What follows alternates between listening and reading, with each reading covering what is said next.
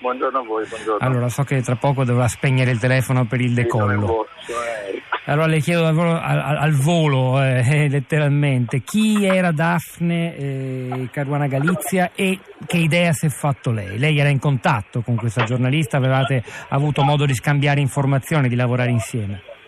Sì, Daphne l'ho conosciuta quasi un anno fa. Avevo lavorato su Malta in un paio di storie, partendo dalla storia che era legata al fratello di Marra, che era lì a Malta e qui abbiamo lavorato sull'isola del tesoro. L'ultima volta ci siamo visti a maggio eh, quando Muscat, premier maltese, si era dimesso sulla base delle sue indagini. Tra l'altro si era dimesso in un momento molto particolare perché in quel momento Malta guidava il semestre europeo e quindi insomma, era un momento delicato. Daphne, ho sentito la telefonata dell'ascoltatore, io non sono completamente d'accordo. Perché? Io penso Daphne non era una blogger, era principalmente una giornalista, eh, nell'accezione più piena di quel termine. Aveva ben chiari i principi del mestiere, aveva ben chiari gli aggeggi del mestiere eh, ed era, aveva ben chiara l'unica regola del mestiere, che è quella di rimanere attaccata ai fatti. Ma a Daphne faceva esattamente quello, rimaneva attaccata ai fatti. Senta, quali potrebbero essere, quali, anzi eh, facciamo così, quali erano i filoni principali su cui lei stava lavorando in questi anni, in questi ultimi mesi soprattutto, durante i quali aveva anche ricevuto perfino due settimane fa delle minacce di morte?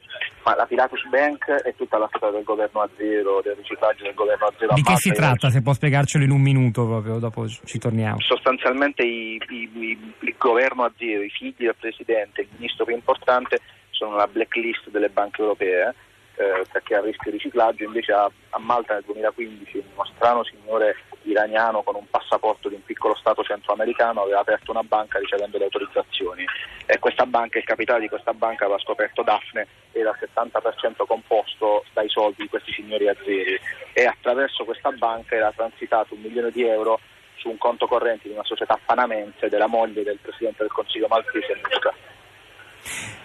Oltre a ciò, Daphne Caruana Galizia aveva anche collaborato con la grande inchiesta internazionale nota come Panama Papers. Certo, perché Daphne queste informazioni le aveva prese elaborando alcune informazioni dei mm. Panama Papers. Cioè partiva da lì anche quest'ultima esatto, inchiesta. Perché, anche perché all'Investigative Journalism Council lavorava il figlio, uh, il figlio di Daphne, Matthew. Eh, da lì però insomma non solo quello, Daphne era la stessa che aveva lavorato, stava lavorando sui soldi libici che erano arrivati a Malta piuttosto che soldi dei trafficanti di droga internazionali. Senta, diciamolo chiaramente, lei ha indicato come inchiesta più importante di questi ultimi tempi e che forse, eh, immagino anche gli inquirenti si concentreranno su questo, potrebbe avere a che fare con la sua morte, un flusso di denaro verso questa banca eh, che si chiama Pilatus Bank che coinvolge direttamente eh, la moglie del capo del governo e quindi in generale tutto il sistema di potere maltese, una cosa gigantesca che fa tremare i polsi. Sì, è anche vero che però già in queste ore insomma, che sia stato un omicidio maturato a Malta è molto difficile. Eh, e questo però invece, mm, cosa vuol dire? Eh, questo, probabilmente sono gli interessi internazionali, a partire da quelli azieri piuttosto che quelli dei trafficanti di droga quali, insomma, sui quali Daphne stava lavorando in queste ore insomma, che un, un, attentato del genere, per quanto a Malta negli ultimi sette anni ci sono stati otto episodi di autobombe, che un episodio del genere possa essere insomma, in qualche maniera riconducibile alla, a, a una maternità interna maltese è oggettivamente difficile. Non a caso oggi sta arrivando l'FBI. Ah. Però le autobombe precedenti avevano colpito dei criminali, qua invece per la prima volta viene coinvolta una persona che di mestiere raccontava le cose nel suo running commentary, potete ancora andarlo a vedere il suo, il suo blog che aggiornava ora dopo ora e che contiene anche il suo ultimissimo post di, pensate, 18 ore fa, perché l'ha fatto pubblicato 20 minuti prima di morire, salendo sulla sua macchina presa a noleggio e poi dopo pochi chilometri è, è saltata in aria. Eh, che dire, eh, non, eh, a questo punto che cosa ci aspettiamo dal, anche da, da, dal, dalle indagini? Lei su cosa lavorerà Foschini a Malta?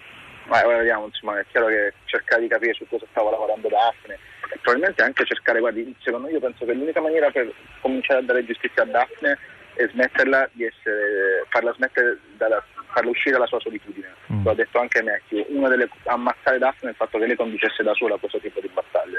Io penso che un dovere della stampa internazionale ora sia continuare il lavoro di Daphne è esattamente quello uno dei punti fondanti, perché se lei è stata uccisa è perché era sola. Eh, come purtroppo noi abbiamo esperienze nelle vicende di criminalità organizzate italiane, quando vengono ammazzati i giornalisti vengono ammazzati perché possono essere colpiti, sono soli, individuali, individuabili, quando invece i giornalisti non sono più soli, quando quelle battaglie sono comuni, collettive, allora diventano invincibili. Io penso che quello sia una delle maniere per insomma, onorare la memoria di Daphne. E infatti c'è chi in un messaggio questa mattina ha commentato, eh, associato la vicenda di Daphne Caruana Galizia a quella di Peppino Impastato e la sua attività antimafia attraverso una, una piccola radio indipendente, insomma un blog dell'epoca potremmo, potremmo, dire. Certo era sola questa giornalista, però aveva un grande seguito, 400.000 persone si aggiornavano sul suo blog e l'isola di Malta fa 450.000 abitanti in tutto se non sbaglio. Sì, sì, aveva un, un seguito internazionale anche, insomma io la prima cosa che ho fatto quando sono andato a Marte è stata cercarla eh, e non ho sbagliato. E ci, ci, lascia prima, poi davvero la salutiamo e la lasciamo al suo volo, un, un ritratto anche della, della, persona che lei ha conosciuto, che, che idee si è fatto? Ma, cioè, io ci ho parlato alcune volte al telefono e ci siamo visti in un'occasione. Era un bar di San Julian, mi ricordo aveva preso acqua tonica e in quel caso era venuta, aveva studiato, era venuta con, l'abbiamo raccontato oggi sulle pubblicità, con un dossier che riguardava alcuni documenti che riguardavano la TAP, il gasdotto che parte dall'Azerbaijan, a lei tanto caro, e arriva fino in Italia. E era molto precisa, mi aveva fatto impressione perché aveva studiato tanto, era molto precisa, chiedeva le connessioni, aveva un taccuino sul quale appuntava tutto e, e mi ripeteva aveva ripetuto più volte la parola paura.